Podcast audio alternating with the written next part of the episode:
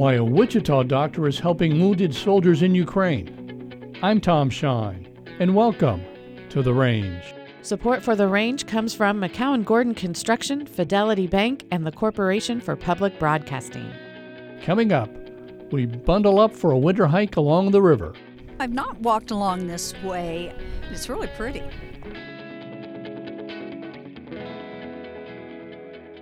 But first, for Wichita plastic surgeon Natalia Biskup, Russia's war in Ukraine is personal. Biskup was born there and moved to the U.S. as a child. She recently returned to Ukraine for the first time since the conflict broke out to operate on soldiers injured in battle. She spoke with Rose Conlon about the experience when the war started, you always feel very helpless, especially when it's your country and you have family that live there. It really motivated me to want to go to help.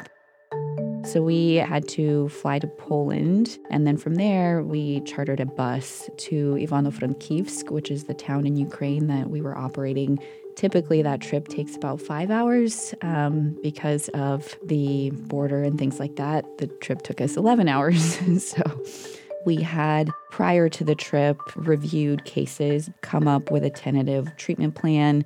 So, we ended up operating on 32 patients altogether. Started in the morning at about 8:30 and typically didn't end until about 8 or 10 p.m. every day. All of these patients were soldiers. So there's lots of blast injuries to the face, lots of bullet injuries. On top of bones being in the wrong place, there's bones missing, there's pieces of nose missing, pieces of lip missing. And so it was some of the most technically challenging and complex procedures I'd ever done, and really ones that pushed me as a surgeon actually seeing kind of the physical repercussions of the war, it was very, very hard. It made the trip, you know, very emotional, very difficult.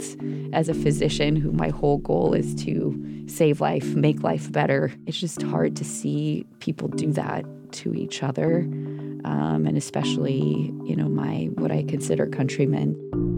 There was one gentleman, was about 28 years old, and prior to being enlisted in the war, was a lawyer. was very, you know, successful. And unfortunately, he was involved in a major like explosion. He ended up losing his vision in both eyes and also having an amputation in both arms.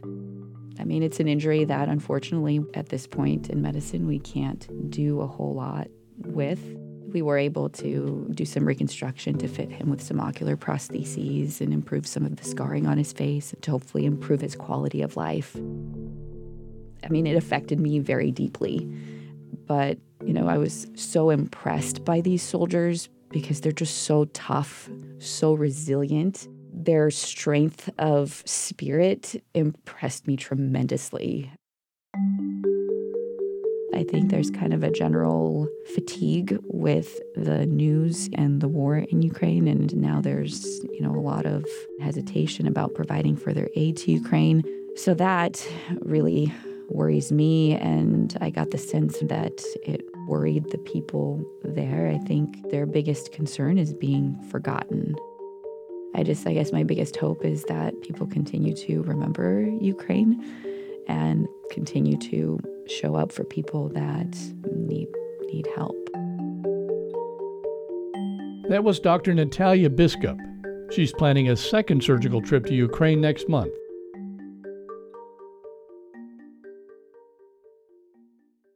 When it's cold, especially like it was earlier this month, the last thing you may think about is how to spend more time outside. But there's a special beauty in the winter landscape that's worth all the extra layers of clothing. Lu Anne Stephens braved the elements for this month's Hidden Kansas. It's about 35 degrees, sunny, and miraculously, there's very little wind. My friend and coworker Marlene Ryan has joined me for a walk along the Arkansas River. Not the more popular area between downtown and the iconic Keeper of the Plains, but the lesser developed route between Seneca and 13th Street. I've not walked along this way. I've been on the other side, I think. Not on this side. It's really pretty. It is pretty. The bare trees form sharp patterns against the bright blue sky and frame the frozen river. It's about two miles, four miles round trip, and on this lovely afternoon, we have it nearly all to ourselves. A little more isolated, quiet. You can kind of hear yourself think, even. This is restful and peaceful. We're on the north side of the river, on the backside of Cowtown. Across the river is McLean Boulevard, and you can hear the traffic in the background. But you can also hear the river, the birds, and our footsteps. We pass the red pedestrian bridge, the halfway point, and the river turns north. Ahead is some exercise equipment, the kind with stations. Station one, you walk on one of the pipes. Station two, you do a chin up or pull up. Have you ever done one of these little? They're kind of fun to challenge yourself. Chin ups? Hmm, maybe next time. At this point, the path goes into a more wooded area. The trees arch overhead. It will be a lush canopy in the spring and summer. We can barely see the river through the branches, and the traffic sounds start to recede. This is my favorite part of the route, enclosed by the woods. For a few minutes, the city is far away. The path dips back toward the river, and we can now see the sandbar covered in native grasses. Look how on the other side of the river, where those bare branches, where the sun's hitting them, it almost looks like they have ice on them, doesn't it? It's really pretty. It's late enough in the afternoon that the shadows are starting to stretch across the path. As we pass Sim Golf Course, we can see the 13th Street Bridge ahead and Marlene's car, with its nice warm heater, parked nearby. Sitting right where we left her. So, why should we brave these outdoor walks, even in winter, even when it's cold? There's exercise, of course. Getting away from all of our various screens can't hurt either. And studies show that being in nature, surrounded by all the sights and sounds and smells, can lower stress. And it's really beautiful. But make sure you layer up and wear a hat. For The Range, I'm Lu Anne Stephens. Hidden Kansas explores intriguing spots across our state. You can read more on this story at kmuw.org. And one last thing. The initial drawings for the new biomedical campus in downtown Wichita were released last week. An eight story building near Broadway and William is at the project's core. And to be honest, its design doesn't do much for me. But that's beside the point. The most important thing is that Wichita is embarking on a major swing for the fences kind of project. The kind of project we've generally avoided over the years because it made us uncomfortable or because we lacked the confidence that we could pull it off. The $300 million campus will one day be teeming with students and faculty, and, hopefully, with other businesses drawn into its orbit. Maybe its success will lead us to take more chances on transformational projects in the future. Thanks for joining us on The Range. Our producers for this week's show are Carly Cooper, Jonathan Huber, Beth Golay, and Lu Anne Stephens.